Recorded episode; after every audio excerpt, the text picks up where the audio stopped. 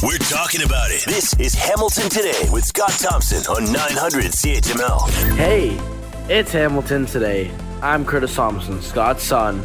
Major Tom McKay is on the board, while Jordan Armenise booking the guests in the legendary CHML newsroom, Dave Woodard and Jennifer McQueen. Here, Scott Thompson. Can we not get that fixed? Do we not have the budget to get that fixed? Can we not? What do you do? It is Hamilton today. I'm Scott Thompson, 900 CHML. All right, what do we got going on?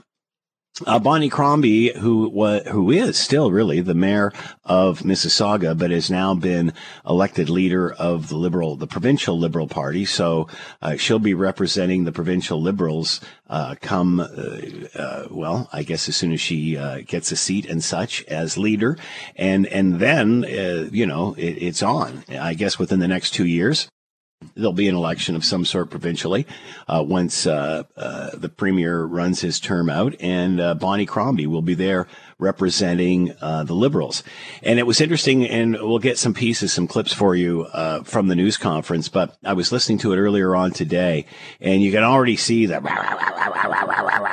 going on. And um, what was the quote? Hey. Um, uh, they want you to be talking about me and their attack ads. That's what Bonnie Crombie uh, said in regard to Doug Ford. So when you think about it, you get Doug Ford and you get Bonnie Crombie, who could certainly hold her own, and Marit Stiles, who is capable of doing the same. All together, it's going to be quite a feisty uh, time in the ledge. So, you know, all that's good for media. But at the end of the day, whether anything gets accomplished or moves forward, it'll be interesting uh, to see because although Bonnie Crombie uh, obviously is a very strong leader, um, uh, engaging uh, figure as well, and certainly well known, but you know took the third ballot to win. So again, there's some division within the Liberal Party of exactly what direction it's going to go in.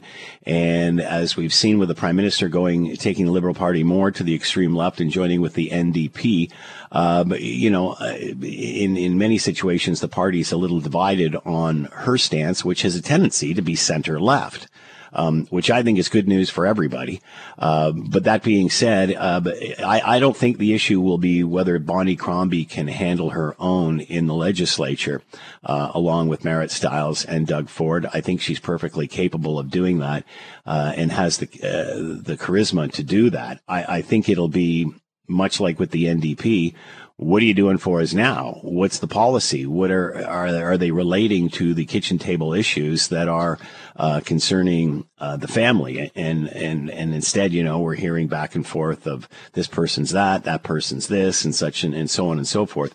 So, uh, you know, uh, at the end of the day, I'm not sure the the leaders or the personalities can necessarily uh, win this. I think at the end of the day, you've got to come up with some sort of policy uh, that makes people forget about the McGuinty and Wynne days uh, where uh, you know again, especially with with uh, Premier Wynne, the the party went uh, again further left than than left of center. So it'll be fascinating to see where that goes, and I think that's probably the biggest challenge for uh, Bonnie Crombie. I, I think she can certainly hold her own in a debate or, uh, you know, in the public uh, light, that sort of thing. Um, again, much like the leader of the NDP, they're all prominent figures.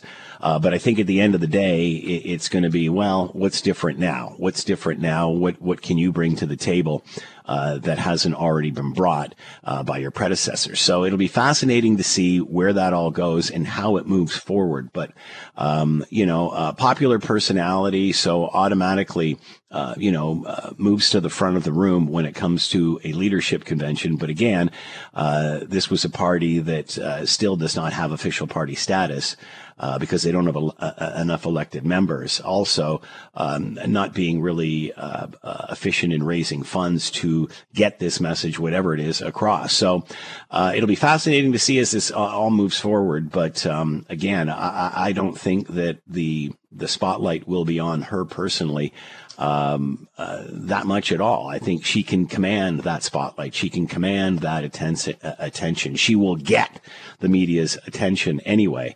Uh, what it'll come down to is what is the party bringing to the table? What does the party stand for? How is the party different now than it was, uh, you know, during the last 15 years of liberal rule when uh, McGuinty and Wynne were in power? So, and again, that's a lot of the time when y- there wasn't a lot of building being built. There wasn't a lot of housing being built. And, uh, you know, we know these issues are 5, 10, 15, 20, 25 years old. So uh, it'll be fascinating to see how she separates herself. Because, and again, the other issue is, is to me, she appears a bit more center left than to the extreme left, and you know, agrees on on many of the things that Doug Ford does. So again, how is that going to play? How is she going to differentiate between um, the center and center left, center right, or uh, again, will there be pressure within the within her own party uh, to keep taking the party farther left towards uh, the NDP and choosing to further push the NDP out and take those seats as opposed to actually coming back to the center and trying to carve yourself out, uh, you know, some sort of some sort of following there. It'll be fascinating to see uh, over time, and uh, the legislature certainly will not be dull. All right, what is it going to be like? you know as we approach uh, no, I guess we're into December now, the first week of approach Christmas and the holiday season. Uh, soon there'll be chatter of will it be a white Christmas or not?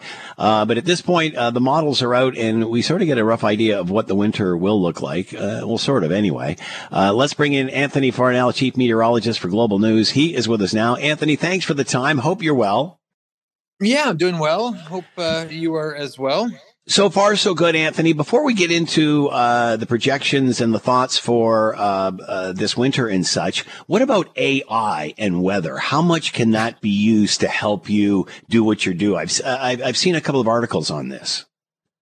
Yeah, and, and it is uh, a tool that I think in the next few years will be used more as far as uh, meteorologists go across the country, across uh, the globe. Right now, it's still in an experimental mode. So what we do is we we maybe look at some of those models, see how they compare and differ to the ones that we traditionally use, uh, and then we use that information going forward. So it is uh, definitely an exciting time in our field, and uh, AI. I think a lot of the modeling now is actually using um, other models to predict the future. So they're basically mm-hmm. looking back at the past to predict what uh, is to come based on similar criteria in other years. So in the case of ocean temperatures or maybe the jet stream looking the way it does. Other times that that occurred, maybe there was a big snowstorm four days down the road. So that's where AI has been really helpful. And I think it's going to continue to be a, a, a great tool for us going forward.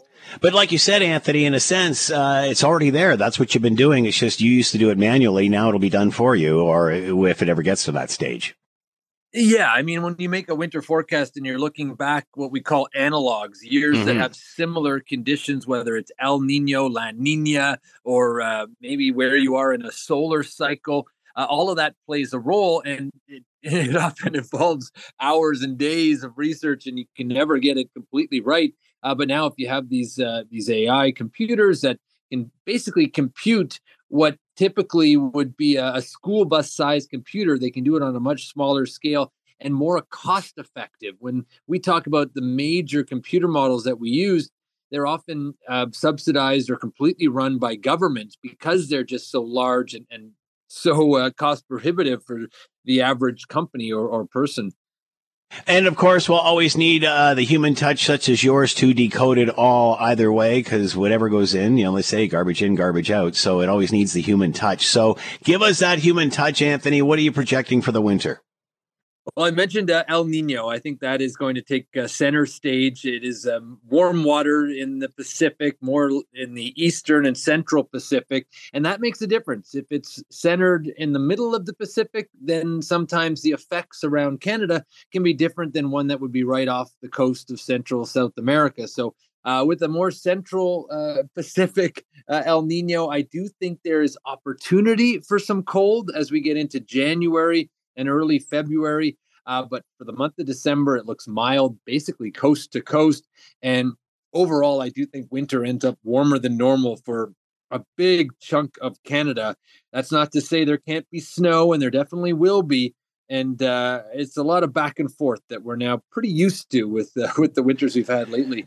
You know, we have been hearing that it will be later to start this year, but you are, uh, I guess, as a result, the farther you go into winter and have uh, warmer temperatures, uh, the milder the winter will look, uh, obviously with data and such. But are you predicting that it probably will be less of a winter, if I can use that term, uh, this year? Yeah, I, I, definitely think so. I think we have below seasonal snowfall for much of Western Canada, very mild temperatures there. Uh, the Great Lakes, less snow. Uh, and it comes probably in, in bouts where you see maybe one, two, or three storms in a two week period. And then it, it just it disappears. The snow melts, and we see a, a milder spring pattern set in. So uh, a lot of back and forth. And but overall, I, I do think it, it's a lesser winter, typical of El Ninos.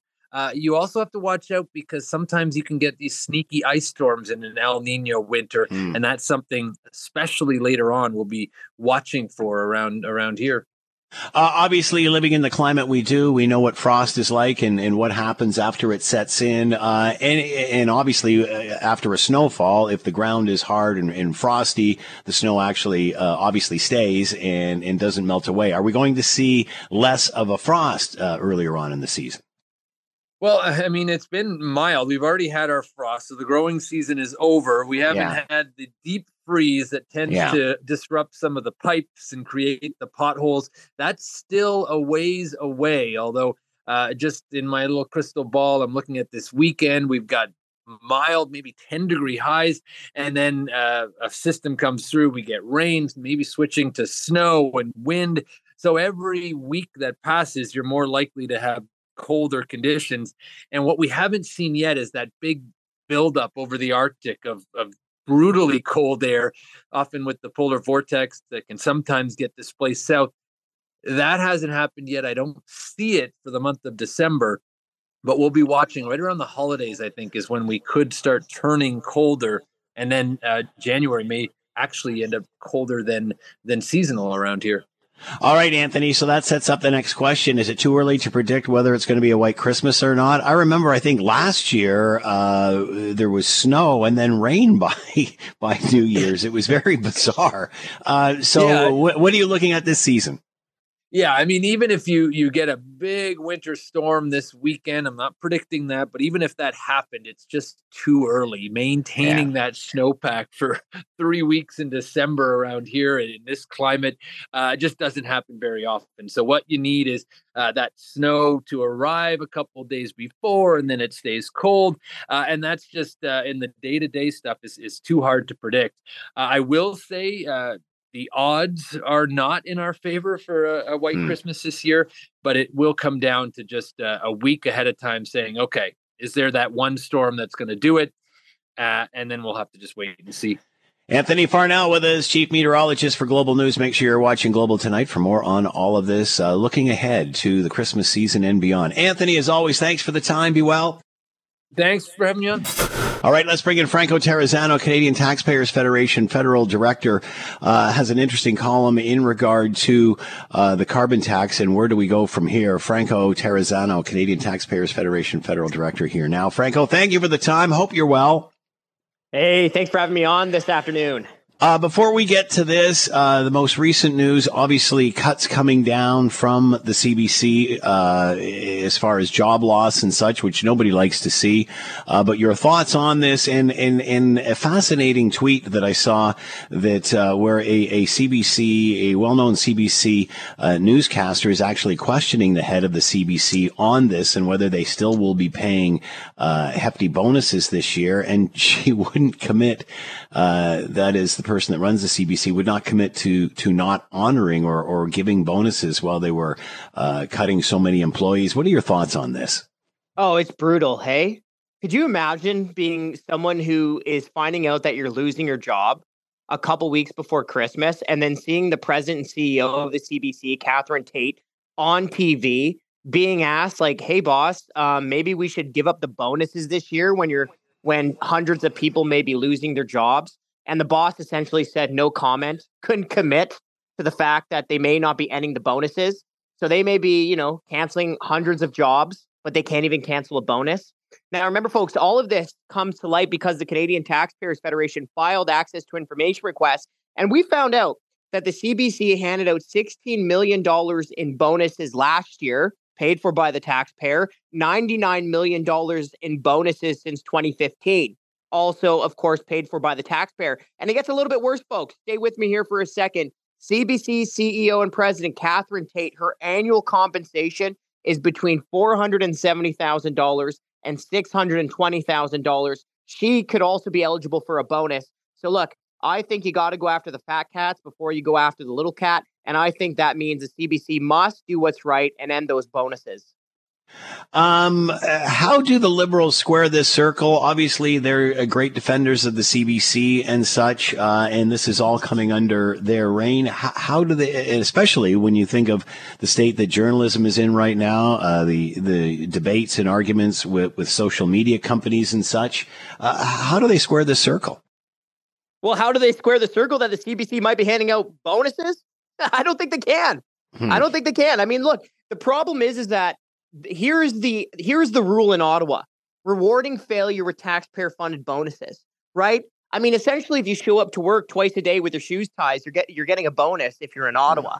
You know what I mean? Okay, the feds have handed out what 1.3 billion dollars in bonuses since 2015, despite the departments failing to meet half of their own performance targets. You have crown corporations like the CBC, as we just mentioned, 16 million in bonuses last year, 99 million in bonuses since 2015. The president CEO can't even say if she will end the bonuses while laying off or while potentially hundreds of people lose their jobs. But then you also have the Bank of Canada, millions in dollars in bonuses, even though they failed to keep inflation under control. The Canada Mortgage and Housing Corporation, millions of dollars in bonuses, even when Canadians can't afford a home. The problem is, is that our politicians who are supposed to be protecting the public purse are essentially just letting these bureaucrats and bonuses run wild in Ottawa.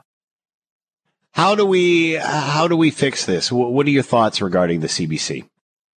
Well, I mean, the Canadian Taxpayers Federation. Look, step number one is end the bonuses, right? End the bonuses. Stop the bonuses. They don't need the bonuses.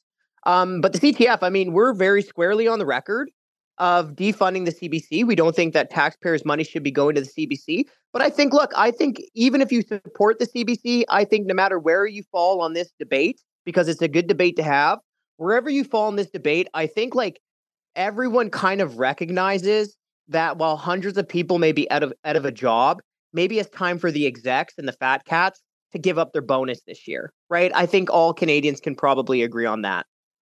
All right, let's talk about uh, your latest column, Carbon Tax, not carve out Trudeau's uh, real failure. Um, are, are, you surprised that they made this move with Atlantic Canada and, and didn't give it further thought as to how it would resonate with other Canadians in other parts of the country? Well, look, I mean, it should have been pretty obvious that when you give carbon tax relief essentially to favor Atlantic Canada while you have some MPs out there essentially revolting, that is going to look pretty bad to the rest of Canadians, right? It's going to look pretty bad to those liberal members of parliament who are in Ontario or Manitoba or Alberta or British Columbia, right? Because it's going to make those liberal MPs look pretty weak. I mean, they do look pretty weak now, especially those liberals, like I said, in Ontario and in Western Canada, who aren't willing to speak up for their own constituents like their colleagues did in Atlantic Canada. So, I mean, look, I wish I was a bug on the room. I wish I was a fly on the wall listening to the conversations because I bet it was pretty bad. I bet there were some pretty big threats in there uh, that led to this carbon tax carve out. But you know what? I argue that the carbon tax carve out wasn't the big mistake. The fundamental mistake from Mr. Trudeau is the carbon tax itself, because the carbon tax does not help the environment. The vast majority of countries do not have a national carbon tax. So essentially, Trudeau is trying to sell Canadians the myth that somehow making it more expensive just to live in Canada is going to help reduce emissions in places like China, India, Russia, or the United States. But obvious reality shows that that cannot be the case. Do you think this draws, uh, with this carve out and in the story it's become, do you think this draws more attention to the flaws in the carbon tax and again, its lack of actually doing what it was set to do?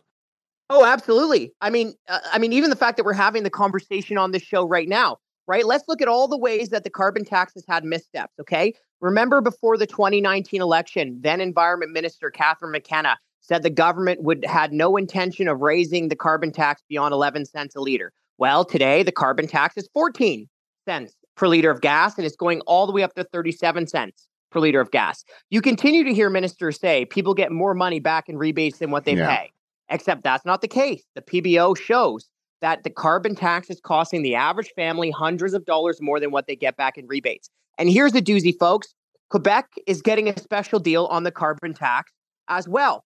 You're paying two cents per liter more in Trudeau's carbon tax than in Quebec. And by 2030, you'll be paying 14 cents per liter more in gas in Trudeau's carbon tax than what Quebec's paying. So this carbon tax honestly has more holes in it than Swiss cheese does. How has the U.S. managed to reduce emissions without a carbon tax? Well, it- but look, it's not just the US that's doing this, right? The US is actually the rule, not the exception, right? So, so what do we have now? We have a Democrat administration, Mr. Joe Biden. He hasn't imposed a carbon tax. Good luck selling a carbon tax to a Republican president, right? Good luck with that. But look, the fact is that the US is actually um, in the majority here because about 75% of countries don't have a national carbon tax. Canadians are now paying two carbon taxes, by the way. The second one came in on Canada Day of this year. So if you look around the world, uh, Canada is the exception, where we have not one but two carbon taxes, and about three quarters of the countries out there don't have a carbon tax. Now, where the carbon tax is fatally flawed is that it's taxing the necessities of life. We have to heat our homes, we have to drive, we have to eat food. But people can't just scale back on those things. And that's one of the fatal flaws of the carbon tax. Franco Terrazzano with us, Canadian Taxpayers Federation federal director, talking about the carbon tax and the cutbacks, uh, the cuts at CBC. Franco, as always, thanks for the time. Be well. Hey, thanks for having me on. We have talked a lot about EVs and uh, moving forward and the transition into more renewable energy. Fascinating uh, article in the Globe and Mail. Uh, Canada must do more to connect the electric vehicle supply chain. Uh, industry executives say. I'm just going to read you a little bit about uh, uh, about from this article. Canadian ambition to be a force in the EV industry could be driven off course by insufficient support for key segments within the supply chain, including critical mineral processing or a lack of strategy to attract capital with incentives from government, senior executives say. Canada must develop its own long-term blueprint incorporating the minerals used in batteries and other components right through to assembly of vehicles and developing charging networks, according to a survey of sector leaders um, that have uh, been asked such. So let's bring in Brian Kingston, president of the Canadian Vehicle Manufacturers Association. He is here now. Brian, thank you for the time. I hope you're well. Hey, thanks for having me on. Great to join you. Uh, Brian, this is always a fascinating conversation because everybody's interested in EVs, everybody's interested in saving the planet, and then we start to talk about what we're actually going to do to build them. Uh, you probably hear more of this on the provincial level, uh, especially in Ontario when it comes to assembly of vehicles and such.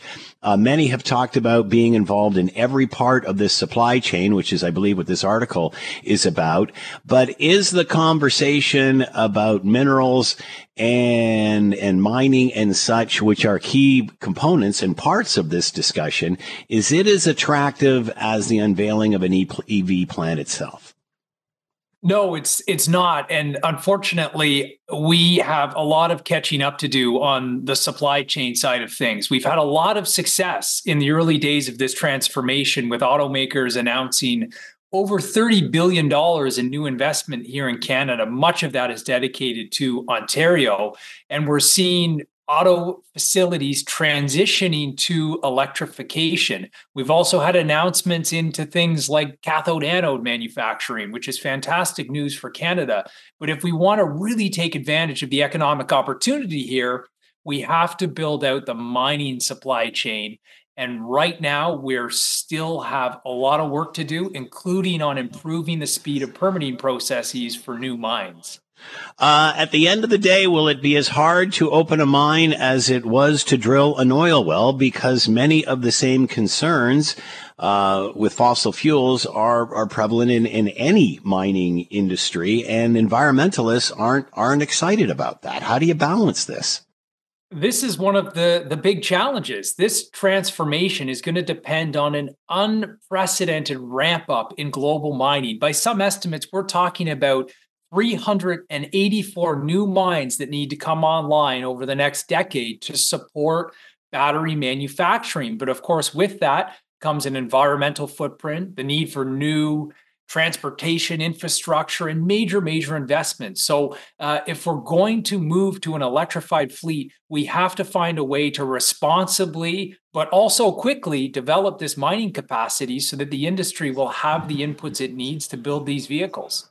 Are politicians willing to have this discussion um, uh, and and talk about what is needed in order to do exactly what you're talking about, or would they rather just quietly buy those products offshore from uh, you know dirtier producers? Well, if you look at what's happening in the United States, that discussion has been had. The US Inflation Reduction Act puts in place very clear sourcing requirements for critical minerals. And good news for Canada is that we are considered an allied partner of the United States and a preferred source for these mineral inputs. So automakers will be sourcing from friendly countries that have been identified in the Inflation Reduction Act. But again, the Americans will not wait for Canada to develop its mines and approve its permitting processes and speed everything up. They will find other sources if other sources can come online more quickly. So we're on the clock here right now, and the eco- economic opportunity is huge. But I am a little bit worried that we're not moving with the speed necessary to take advantage of this opportunity.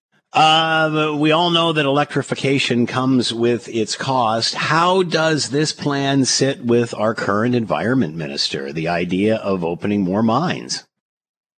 Well, we have seen uh, concerns raised around things like the Ring of Fire, for example. Um, and, you know, that's a challenge because that is a key area in Canada where we have a whole range of minerals that are going to be used in batteries. But to access those minerals, we need road. We need electricity lines going into remote parts of Ontario. And this all has to happen with relative speed. So uh, I think there are some hard conversations to be had here to make sure that we can find a path forward.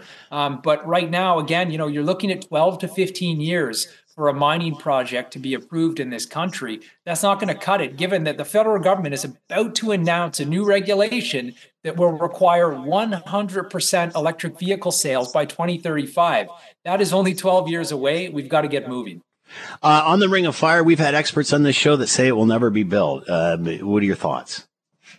Well, I, sh- I sure hope they're wrong um, because uh, there's huge, huge benefit here to Canada if we can get it built. But, you know, I think what a lot of the experts are, are seeing is just the fact that this is going to require a massive amount of infrastructure. This is not an easy to access place, um, as well as um, proper consultation with First Nations that needs to occur. There's a lot of work that has to go into developing this. Um, and I, I, think that's what probably is um, leading to some pessimism around the ability to actually get this up and running. Only have a few seconds left, Brian. What message would you say to environmentalists, extreme environmentalists who are against mining?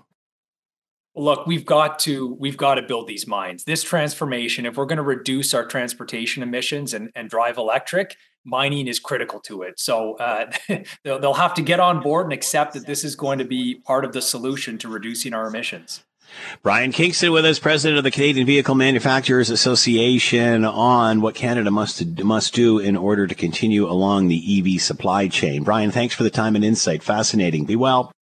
Thank you. If Scott Thompson isn't satisfied with an answer, he'll delve into the issue until he is. You're listening to Hamilton Today with Scott Thompson on Hamilton's News Today's Talk 900 CHML. Just curious about something. I- I'm going to presume no bonuses this year. I mean, the Canadian Taxpayer Federation said a Freedom of Information request showed 16 million were paid in bonuses in 2022. Can we establish that that is not happening this year?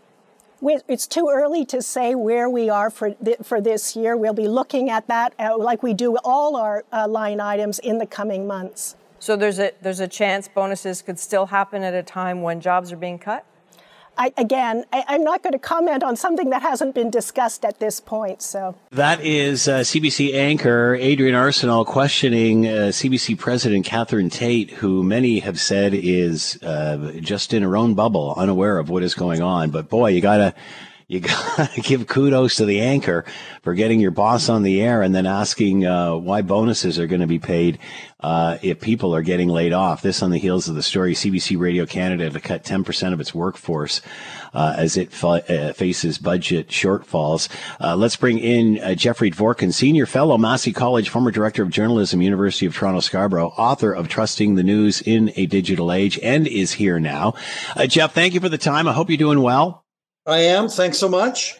What do you What are your thoughts on the CBC anchor calling her uh, boss uh, uh, uh, out on on live on TV? That takes some kahoonies.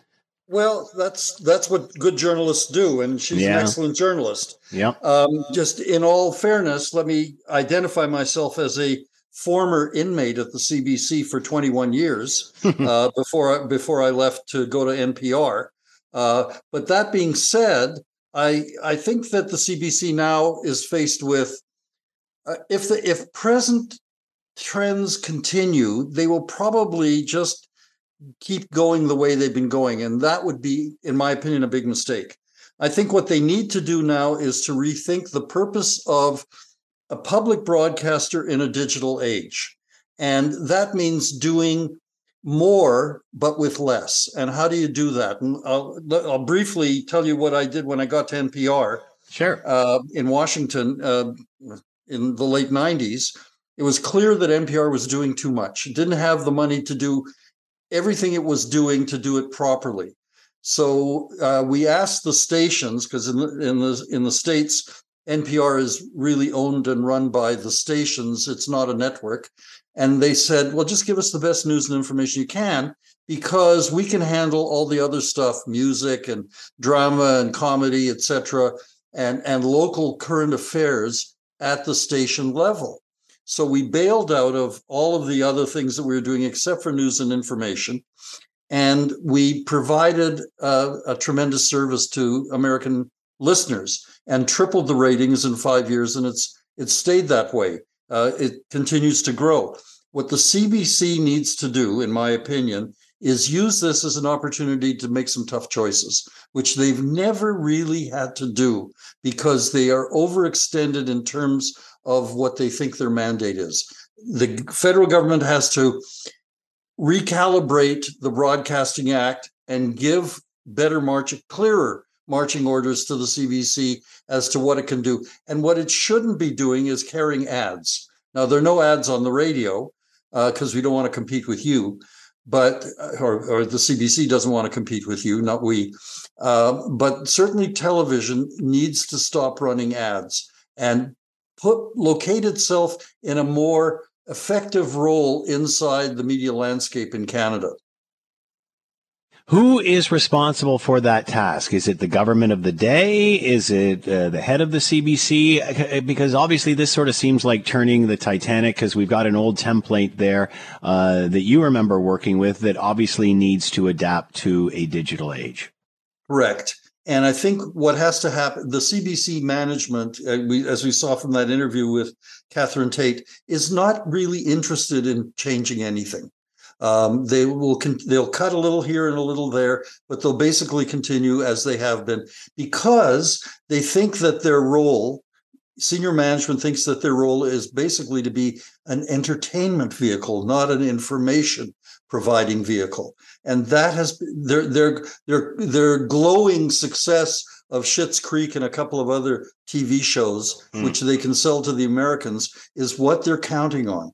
And I think that the government, the federal government, and it has to be done quickly before this government changes, and then then a whole new set of issues emerges with the conservatives. But right now, the federal government has to launch a rapid, effective, quick consultation process, come up with a plan of action that says, here's what CBC English television needs to be doing because it's really English television that's the problem. It's not radio and it's not Radio Canada. Uh, it's easy to blame the ruling government, uh, and, and, and this president has been very local, uh, vocal rather, about the opposition. So how, how, who takes the reins here? Uh, because clearly they seem to be singing from the same playbook. Well, I think, uh, the CBC could show some leadership in senior management and say, here's what we want to do to change and better serve Canadians. But they're not going to do that. So I think that in lieu of that vacuum uh, of leadership and of ideas, uh, the federal government has to step in. The minister has to say, okay, you've got three months to come up with a plan. That to me is the logical way to proceed. It'll be tough. It's always sad when jobs are lost. I'm not mm-hmm. minimizing that. But at the same time, you cannot operate what's basically an, an analog service in a digital age. More change has to happen.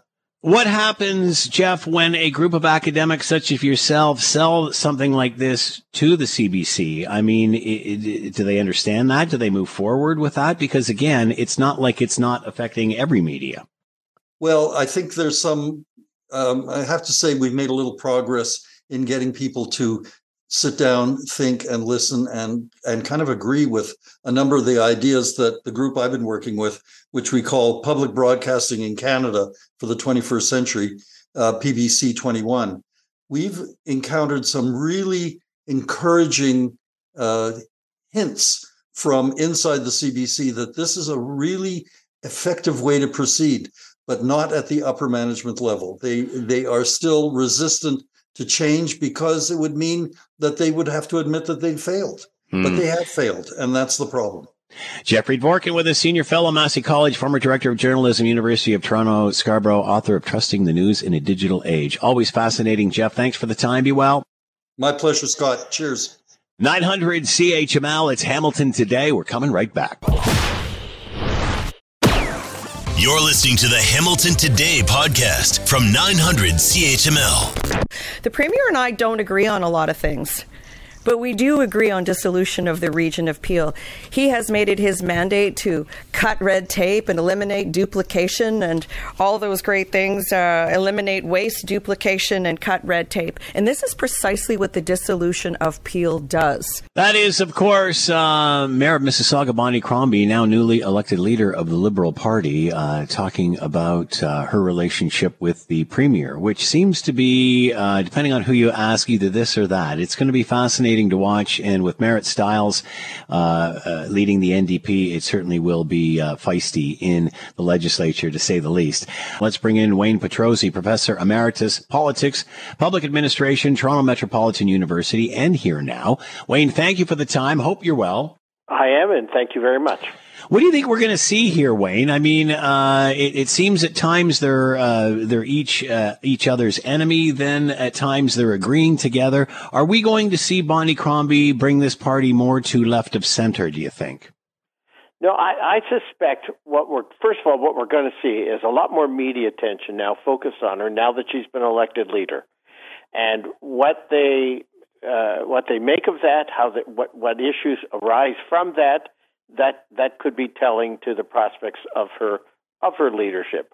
I think the other thing we, we can we can look to is she's she's going to have to find herself a seat because after that honeymoon period of all the media attention and people on talking about what's it like to be the leader and this and that and winding down of her duties as mayor in Mississauga, she's she's going to have to face the challenge of trying to keep herself front and center without having a seat and uh, that may end up, as, and she's already intimated this. She uh, she may very well end up running somewhere like in southwestern Ontario. Apparently, I think a, a seat in the Chatham area uh, mm-hmm. is, is uh, has been vacated when the, a conservative minister resigned to take a, a position in the private sector. And and whether when the premier calls an election, uh, Bonnie Crombie's going to have a decision to make. Does she wait around for three years, hoping something opens up in the in, in her neck of the woods, or does she try to get herself into the legislature as soon as she can? Uh, what do you think she will end up doing? What is the uh, what, what route will best benefit the party? I think what route best benefits the party is her getting into the House. Yeah, and that's risky. But uh, I, you know, she's going to try to uh, trigger a love affair with the people of Chatham. Uh, what about the state of the party? Many thought that uh, this would be a slam dunk just simply because of her public notoriety. Uh, obviously, the mayor of Mississauga, she's a, a, great leader, got lots of charisma. Why do you think it took three ballots to to get somebody of, of such high notoriety?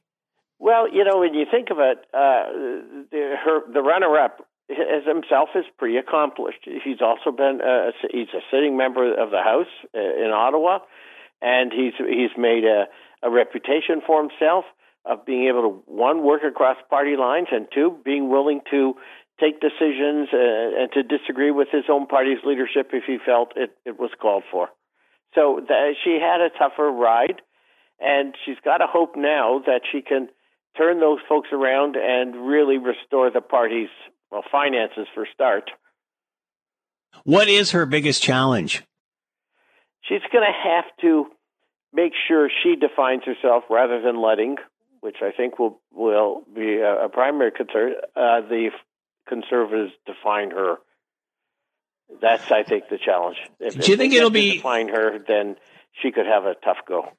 Um, as you said, once the limelight wears up, then it, it's down to what the policy is. Do you think this will end up being less about what Bonnie Crombie is. I think she's a pretty competent, uh, competent leader and, and certainly ha- has the, the notoriety and the charisma to, to pull that off. It's the policy that is behind it. Where is the Liberal Party on that? Again, do you think they'll come closer to the center or uh, do you think they'll stay closer to, you know, the far left or the NDP? Oh, I think they're going to move towards the center. I think that's her own instinct and inclination. But you know they're going to. That means they're going to have to spend some time working out just what their policy positions are, and how to differentiate themselves uh, from the reigning conservatives, who also have, you know, occupy a good chunk of the center.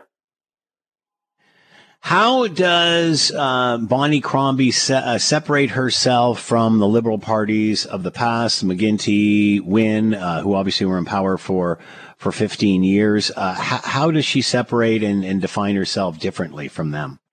Well, you know, the truth is, if you ask me, I would say she doesn't have to worry about that with respect to the general public. The general public has a very limited attention span, and the past is the past.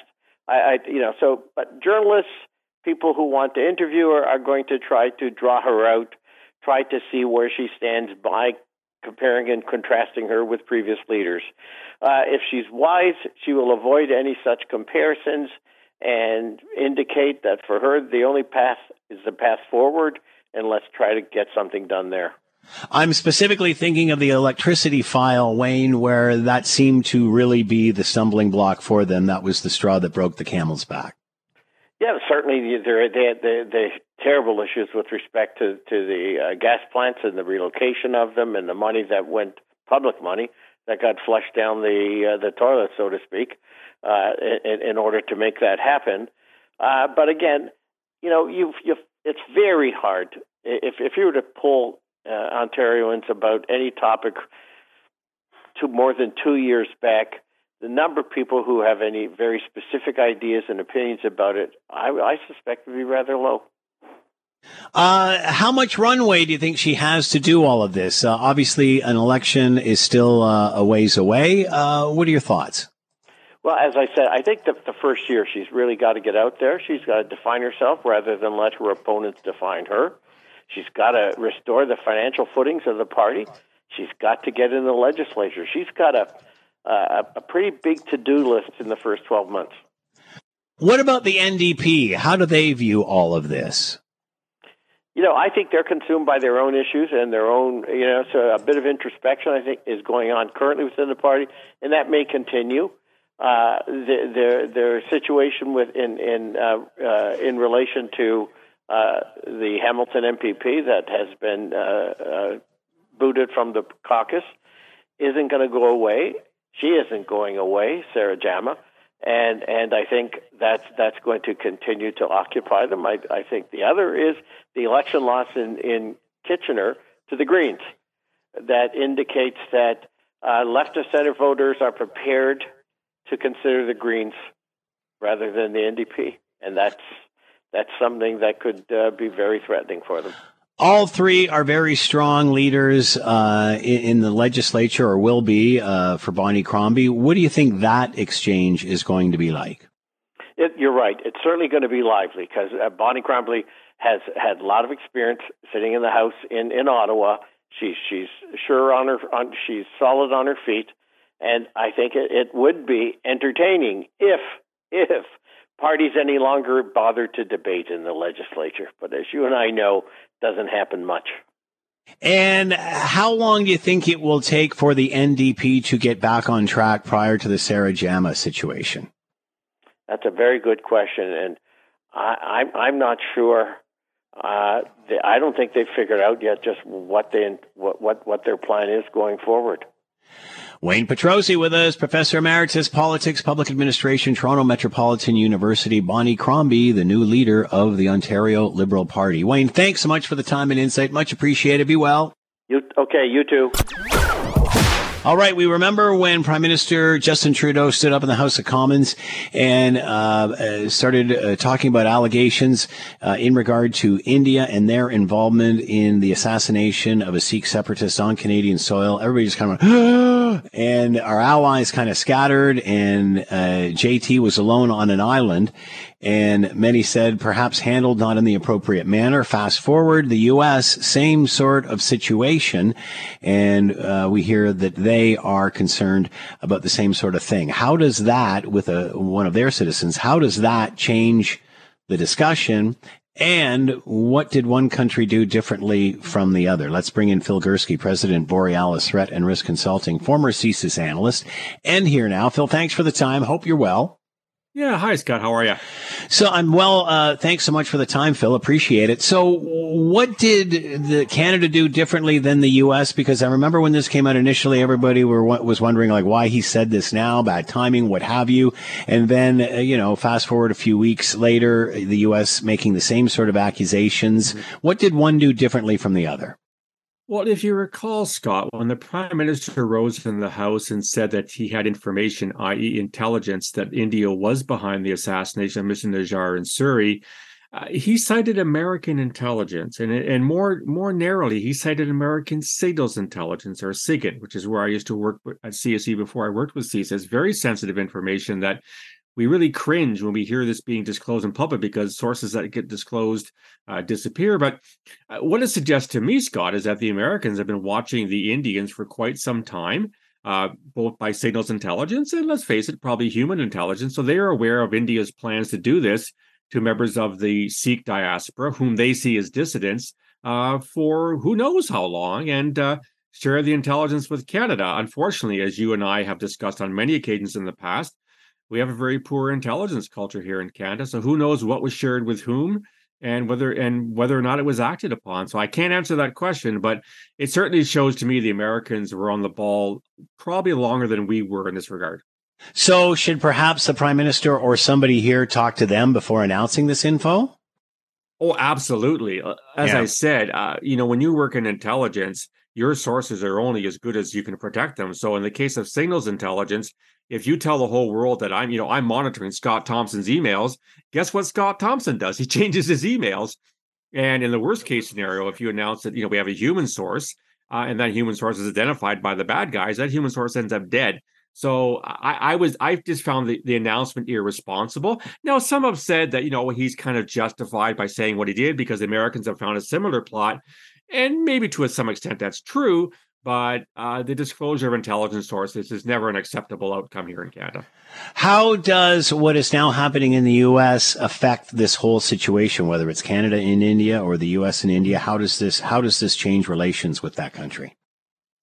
Great question, and I would say that the US relations with India are much more important from an Indian perspective and from an American one than India Canadian relations. Let's face it, Scott, we're, we're a pretty small player on the international stage.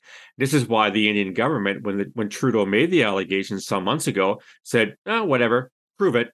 And yet, with the US allegations, you're seeing a lot more attention paid by India because these are two major world powers. And I think that the nature of that relationship is such that it's not going to be poo pooed by the Indian side uh, in the same way that it was when it came when it comes to Canada. So is India cooperating with the U.S. on this then, and more so than Canada? Hard to say. I mean, there's certainly been an arrogance we've seen with India ever since Modi became prime minister. It'll be 10 years in May that Modi's been the prime minister of India. We've seen a rise in Hindu extremism. We've seen a rise in Hindu ethno nationalism. Uh, India sees itself uh, and wants to play a much greater role in the world stage.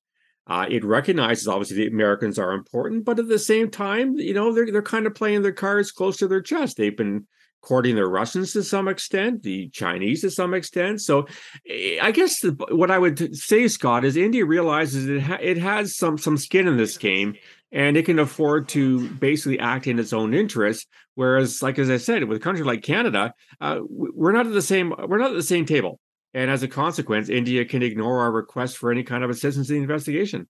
How does the U.S. balance this with trade uh, aspirations? Because again, when this came out with the prime minister, uh, they were working on a lot of deals and such. How do you balance trade and and this sort of activity? Why do you keep asking me all the difficult questions on your radio show? That's uh, why I got you in here, pal. this is yeah, this is a tough one. I, I think the American administration recognizes India's power uh, India's influence. And it's going to be careful how it plays this game because it doesn't want to push India away into the, you know, closer to the Russians or closer to the Chinese. So I, I think that's going to be a huge dynamic and a huge factor in terms of how much pressure the US wants to put on India to cooperate in this investigation because they just realize that India has an awful lot to offer on the global stage. So, where does this leave the prime minister and what he said? Um, well, yeah, he can go home and say, told you so, told you so. But at the end of the day, uh, let's face it, there's a very big difference between the two cases. Uh, Mr. Nijjar is dead. Uh, the American Sikhs are not. The FBI and its counterparts was able to foil this plot again because I suspect they were looking at this for quite some time. So I think the other question, and you you you asked at the onset, I think of the program, you know, why is it that the Americans were able to foil this plot and the Canadians were not? So that's the question really should be asking at the end of the day. Phil Gurski with us, president of Borealis Threat and Risk Consulting, former CSIS analyst on our ongoing relations with India and now the U.S. Uh, a part of this as well. Phil, as always, thanks so much for the time. Be well. You too, sir. Take care.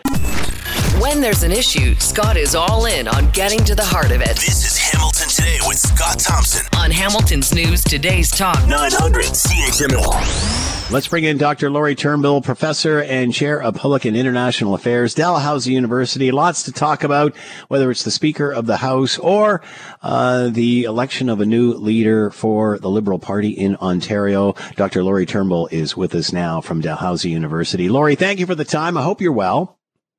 I'm well. I hope you're well too. Thank you so much. Let's talk first with um, uh, uh, what has happened uh, closer to home with Bonnie Crombie, uh, mayor of Mississauga, now being elected uh, the leader of the Liberal Party provincially. What's the biggest challenge for her moving forward in this role? Okay, so I think there's a few. Like one one thing is that most people in Ontario don't vote, and so, or at least they didn't in the last election. And so part of the challenge for her, I think one of the big challenges is going to be getting people to, to like actually lean in, like get, get people to see themselves as having a stake in this, seeing the legislature as something that's important, wanting to engage, wanting to vote in the first place. That's not easy. And I think she's got to rebuild the party. Um, she's got to get people to give money because Doug Ford and the Conservatives are great at getting money. She needs to show herself as being the party, or the Liberals as being the party that progressive voters should vote for because there's a lot of vote splitting with the NDP. She's got to get a seat in the legislature. Like she's got a she's got a good list. Uh, will she bring the party closer to left of center? Do you think? Is there a desire uh, for the party to do that? Will, will the rest follow? I'm not sure about that because I think she's going to be sort of looking at the writing on the wall. She's going to be seeing um, by the time the province goes for election again, there will be, you know, the point where the government is at two terms. There's always a bit of voter fatigue then. There's always a sense of people looking around for something else. So I'm not sure she has to pull the party a lot to the left to get, you know, to kind of appeal more broadly. I think it's more going to be about being clear about what the party stands for. I think she needs to go at Ford publicly. She needs, and she's, you, we could see that in the press conference today. She did that, but also um, needs to kind of go at the NDP in terms of the ground game because right now the Liberals are in third place, and again they've got that vote splitting issue with the NDP. So no shortage of things to do. Uh, obviously, all three of these leaders, whether it's Marit Stiles, Doug Ford, or, or now Bonnie Crombie, are quite capable of handling themselves uh, in, in, the legislature. Do you think this will be more about personality or policy? Uh, you mentioned that the the Liberals got to define themselves as to what they are moving forward. Yeah, and I think that um, like all of the parties now are in this scenario where the brand of the leader is oftentimes what people are actually orienting towards. The brand of the leader, I think, is, is more important now in politics than it's ever been. And we can see with these big brands like Ford and Trudeau, people who are well known to people, um, it, it tends to kind of take a lot of energy in politics and it overshadows the brand of the party. And so Bonnie Crombie is going to have to decide you know, how she wants to play that. She's got a lot of political experience. She's been an MP before. She seems to have Doug Ford's number, right? Like she was talking today about there are going to be attack ads on her. That's how he rolls. That's who he is. And so she's warning people about that and saying she needs people to engage and, you know, give money and let's, let's do this kind of thing. And so I'm not sure whether she's going to go at this from a let's rebuild the liberal brand or let's build up a Bonnie Crombie brand. We'll see. What happens if Doug Ford end, ends up being as nice to her as he is Justin Trudeau or Olivia Chow? Why would he? like they're not opponents. They're opponents in a different way, I guess. But like they're not the same. They're, he's. I think he's going to feel um, quite uh, not necessarily threatened, but he's going to feel like this is somebody who could eat into his base because of where she is, because of the experience she has, and because you know they'll know as well as anybody else that voter fatigue could be an issue by the time that 2026 election comes around. And so, no, I mean at this point, I don't think he sent her congratulations. At least he hasn't done so publicly, and whereas he did with Olivia Chow, right? Like, so we shall see. We shall see what what Tony takes. All right. Uh, the Speaker of the House of finding himself having to apologize after appearing in a uh, a video at an Ontario Liberal event in his Speaker's attire and such, and and has apologized for such. How big a deal is this? Is it? Okay, I'm going to be honest with you. When I first heard all this, and he sent the sent the video, and he's wearing the Speaker's thing, I'm like, oh, come on, right? Like this this is not people know this is not the appropriate use of the speaker's garb. Don't do this. This is bad judgment. It is bad judgment. I think the bigger problem and the big the concern for me is look at how the interactions are in the House of Commons. Like, is there anybody who's going to be able to take that speaker's chair and not hmm. have this, this kind of swirling around them, like this obvious lack of civility, this immediate like I mean, yeah, he shouldn't have done this. This was absolutely an unforced error. This was bad judgment. Um, I'm sure he regrets it at this point. But is this something that everybody's calling for his resignation? Like, is, is that is, is that where we want to go? We want to have two speakers in the run of three months? Like, it's uh, it, I worry about whether the institution is performing in a way that, to be honest, like people are going to look at Parliament and say, yeah, these people are are geared towards solving our problems. When it seems like they're more like we can see the back and forth in a way that the parliament is actually having a hard time functioning at this point. Uh, I see your point about going back and forth and how many leaders do we need in the in the space of a, a, short period of time. On the other hand, does it also point to the lack of organization and just basic decorum in, in this office, whether it's the, the last one or this one? Well, that's it. Yeah, I mean, I, there seems to be a kind of like real lack in trust right? Like he made this mistake, and and now it's like, okay, well, that's it. You know, there's two two parties calling for his resignation. and so It's like there's an immediate let's respond in the most extreme way possible. Hmm. And I don't know, right? Like I, I don't know. I don't know if that's going to happen. I don't know who would want this job if he leaves it. Um, it's it's not a fun time to be in the House of Commons. And and if you take this and map it on to last week when a Conservative MP asked the minister to respond to a question in English rather than French. Althia Raj had an awesome article in the Star about how this is a, a sign of what's happening in the House more than it is about English and French. Dr. Lori Turnbull with us, Professor, Chair, Public and International Affairs with Dalhousie University, talking about all things political. Lori, as always, thanks so much for the time. Be well. You too. Take care. Hamilton has a new city manager. The provincial Liberal Party has a new leader. Let's bring in Larry Di Ianni, former mayor, city of Hamilton, and here now. Larry, thank you for the time. I hope you're well. I'm very well, Scott. Thank you. And your thoughts, Larry, on Bonnie Crombie, uh, mayor of Mississauga, I guess until the end of the year, uh, now the new Liberal leader of the provincial Liberals? Well, Scott, there seems to be some excitement, at least among uh, political uh, liberal political supporters, uh, for uh, for Miss Crombie and her leadership of the party. she has, um, you know, some some experience both as a federal member of parliament. she's been the mayor now for several terms of, of a large municipality in Ontario, a vote-rich municipality in Ontario uh, and seems to have done very well with that. And has just won uh, a, a, contest that's been very uh, many months in the making. Uh, so uh, there's um, hope that she'll be able to pull the party together and uh, do better at the polls the next time out. Is the party together? Uh, many were surprised that this went for three ballots, considering her public notoriety. She is certainly the most popular candidate. Right. Um, so the party went uh, to a uh, one person, one vote system. Uh, sold um, hundreds of thousand new members uh, memberships, um, but uh, all of the four candidates who were very good candidates, I went to some of the sessions to listen to them. Um, they all had the opportunity to sell memberships and pull out the vote. So it wasn't a delegated convention uh, where a group of people get together in a hothouse atmosphere and uh, over a weekend and decide who the leader will be. It was essentially, um, you know, the more memberships you can sell and the more votes you can get out, which is even more important, uh, you can win. So I wasn't surprised that it was close uh, because I know that all of them were getting uh, were were getting out there to sell memberships. Um, and so I was actually anticipating that would it would go um, more than three ballots um, because of the nature of the vote, where you could rank people. Um, and so the fact that she won um, in three ballots didn't surprise me, and the fact that it was close didn't surprise me for those factors.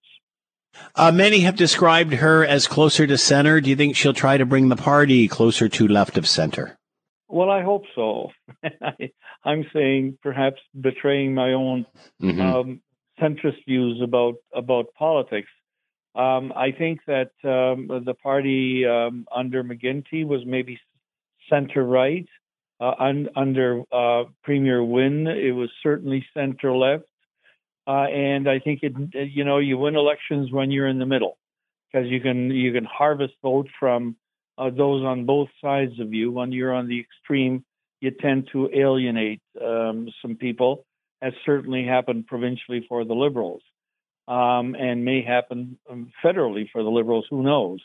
Uh, so uh, I think a centrist position is a good place to be in. I've had this discussion, Larry, with uh, a few academics, and and you know, and you know, my old spiel about it's become too divisive. We got to get back to the center on either side, blah blah blah. Uh, and and many have said they're not sure that the voters have an appetite for going back to the center. Do you think that's the case, or do you think uh, you think the, the center has a future, or do you think uh, whether it's center left or center right, or or we're sort of stuck in this extreme politics that we're in? Well, we seem certainly to be um, in a in a world now that's polarized politically.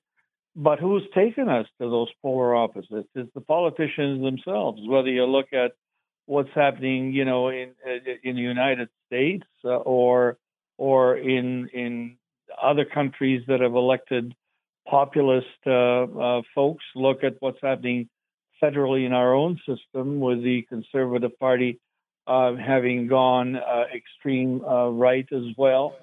So it's the politicians who are leading the way.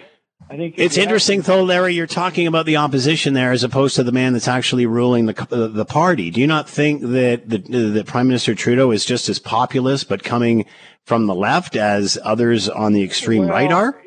Well, I would make this argument, though, Scott, and and you're right. And a few moments ago, I did say that federally, I think we've gone uh, to the left side. But understand that federally we are in a minority government, and if he wanted to survive, uh, he had to look for allies, and the only ally that uh, that he saw who would work with him was on the left. So yes, the po- the the policies have been on the left side, but not because um, they wanted to. Um, the party wanted it to be that way, but they were forced to be that way, or or Well, they weren't forced, Larry. They decided to make that deal. They could have run it, you know, they could have run into another election and tried again.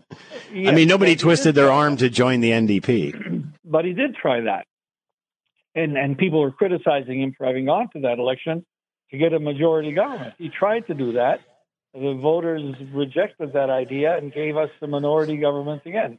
So the the only question that he had before him was, do I want to govern, or do I want to perpetually go into an election or or give up government? He decided he wanted to govern. Now the voters are going to have a chance to, to, to express their opinion about that in the next couple of years if it lasts that long.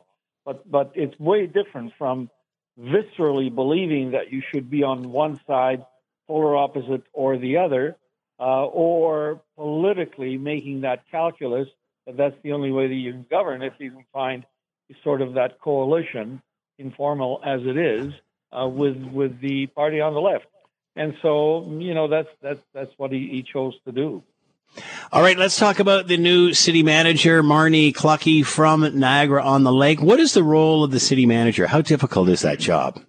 Well, it, it's it's a, a crucial role. Uh, it's a very important role. It's the chief bureaucrat for the city, and so um, you know you've got the mayor, who's the elected um, uh, representative of the people, uh, who, um, along with her council in this case, sets policies, and the chief bureaucrat and her team implement those policies. And it's the city manager's job to make sure that there's alignment between the political side and the bureaucratic side to get things done. And so it's it's crucial. Uh, but let me point out that what's different about this situation now, uh, since the province um, came up with the strong mayors uh, protocol, uh, the city manager essentially works for one person, whereas before the city manager was hired by the council and could only be fired by the entire council, not the mayor. Uh, in this case, the city manager ha- was hired by the mayor and can be fired by the mayor. So the city manager responds to one person.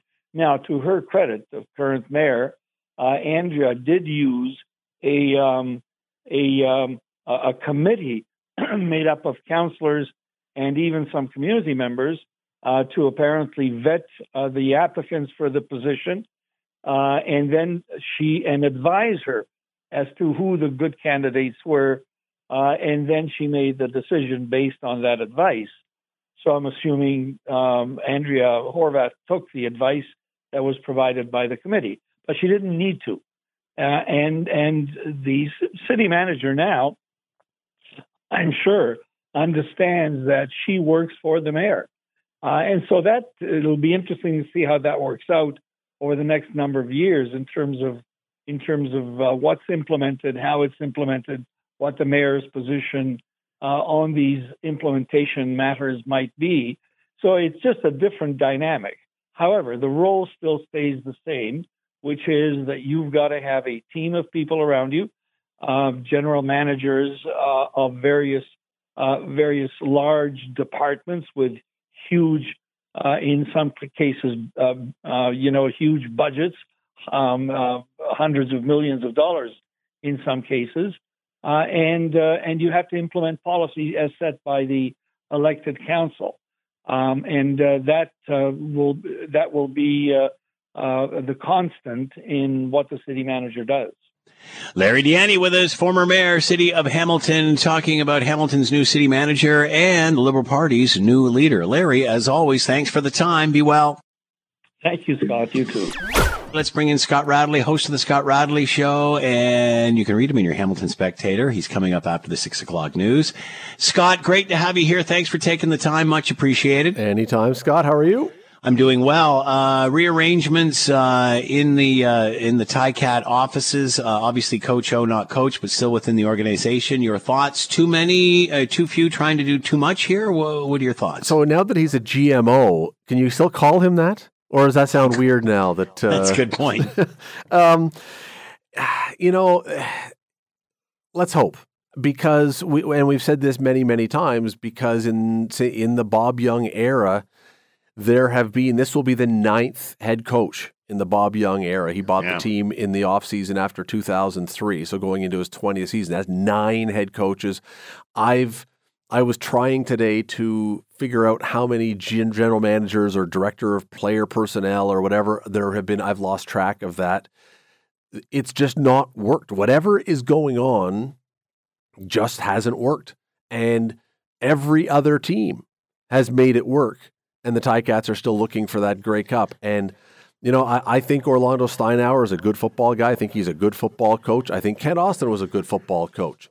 I think some of the other guys before him were good football coaches. It just hasn't worked. So maybe this is now going to be the magical combination that will make things go. But at some point, Scott, and I don't know if we're there yet, although I suspect for many people we will be.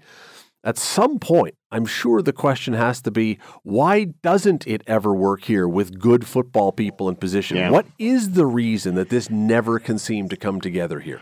That, of course, was my next question, which you know you don't have the answer to. Uh, whenever this happens, it's a bad season, or, or they don't get the results they want. Um, you know, we see adjustments on the field. We see players, uh, coaches, coaching staff being adjusted. Uh, is it somewhere between the coach and the owner that these changes need to be made? Uh you mean front office, higher up Yeah. executive? I, because that's you know that seems to be the constant here. So uh, the, the only way to know the answer to that is to have someone who is behind the scenes saying if it is in fact the case that there is meddling going on or something else. And I don't know the answer to that. that that's that's something that people in the front office would be able to tell you, but they're generally even when you're let go, even when you're fired, is one of the one of the unique things about sports. When you're fired as a coach, by and large, you don't come out and eviscerate the people who just fired you because you want to get hired somewhere else and you don't want to have the reputation of a of a guy who's going to just blast the people who run the place. That that's Mhm. not someone who becomes an enticing hire. So often people just keep their mouth shut. So the answer to the question is I don't know. I don't know, but somewhere along the way it's it's re, it looks like somewhere in the mix something just for whatever reason doesn't click here and again if you were bringing in a bunch of stiffs all the time who you know if if, if you had an owner who was clinically insane and was going out and, and hiring someone off the street corner you would say okay well it makes sense. I mean these are people who don't know what they're doing. You've brought in people who know what they're doing. They are good football people and they can't get over the hump. And so there, there's there's a million questions, and until they finally win, those questions are going to persist. Now, can Orlando Steinauer, assuming he's the guy who's making the choice on the new coach, who's going to be announced shortly, uh, is is this the connection? As I say, is this the combo that's going to finally going to be able to make it work? Is is Orlando Steinauer now that he doesn't have to think about coaching? Is he the guy? Who has the brilliant personnel mind who's going to be able to say, I know exactly the pieces now that we have to get. And uh, we'll see. We'll see. But to this point in the Bob Young era, it has not worked. Someone must know because, as you said, they're all quality people or certainly have the pedigree, the resumes to be there. So it's not like they're bringing in people that aren't qualified. So if it's not that, is it a culture? Is it an Well, that's a atmosphere? Is it a lack of positivity? Is it just a bad room? That uh, so there is not a single player who is playing for the Ticats now who was playing for the Ticats when Bob Young bought the team. In fact, it was funny because I bumped into a couple of guys recently, and uh, they would hate me saying this, but they're getting up there. I mean, there's some guys that it's been a while now. I mean, you're getting guys who are now into their 50s, mid 50s, who were playing when Bob Young's there. None of them are still on the team, so I don't think you can point and say, "Well, it's the players," because there's been endless combinations of different players. There's been and dif- different leaders. There's been different guys in key positions. There's been free agents who've come in. There have been guys who've been brought back. It's it is put it this way: if there is a commonality, it would rec- mean that some common denominator is having an impact not just on the organization but on the football operations in some way. And again, uh, we can all sit here and say, well. You know, I think it's so and so. I think it's so. I, I don't know the answer to that question. We all can have suspicions, but it's just we're, we're eventually we'll find out because eventually somebody will say, you know Mm. what, it doesn't work, and here's why. But thus far, uh, the people who have left this organization who are still or who still work there don't say what they think is really the issue. They say, "Oh, I got to fail. We weren't good enough. I wasn't good enough. It's got to be better." And that's well, they're busy. They're busy winning Grey Cups in other cities. That's what. well, there is that, isn't there? I mean, they do go and they do win elsewhere. And I mean, how many, how many guys who have played for this team? Now, it's a league that has a lot of moving parts, Yeah, so yeah, yeah. that that's going to be a natural thing. But still, yeah, every year we do have the story or five of hey, that longtime Ticat now getting his Grey Cup championship. Uh, Okay, Yeah. thank you. Let's have one here. Scott Radley with us, host of the Scott Radley Show, coming up after the six o'clock news. You can read him in your Hamilton Spectator. Have a great one, Scott. Thanks so much. Have a good one. Thanks for listening to the Hamilton Today podcast. You can listen to the show live weekday afternoons from 3 to 6 on 900 CHML and online at 900CHML.com. That's it for us. Thanks for listening. As always, we leave it to you, the tax-paying customer, to have the last word. You ever hear the phrase history repeats itself? Well, Ticats just did what they always do whenever they cannot win a Grey Cup. They rearrange the locker room.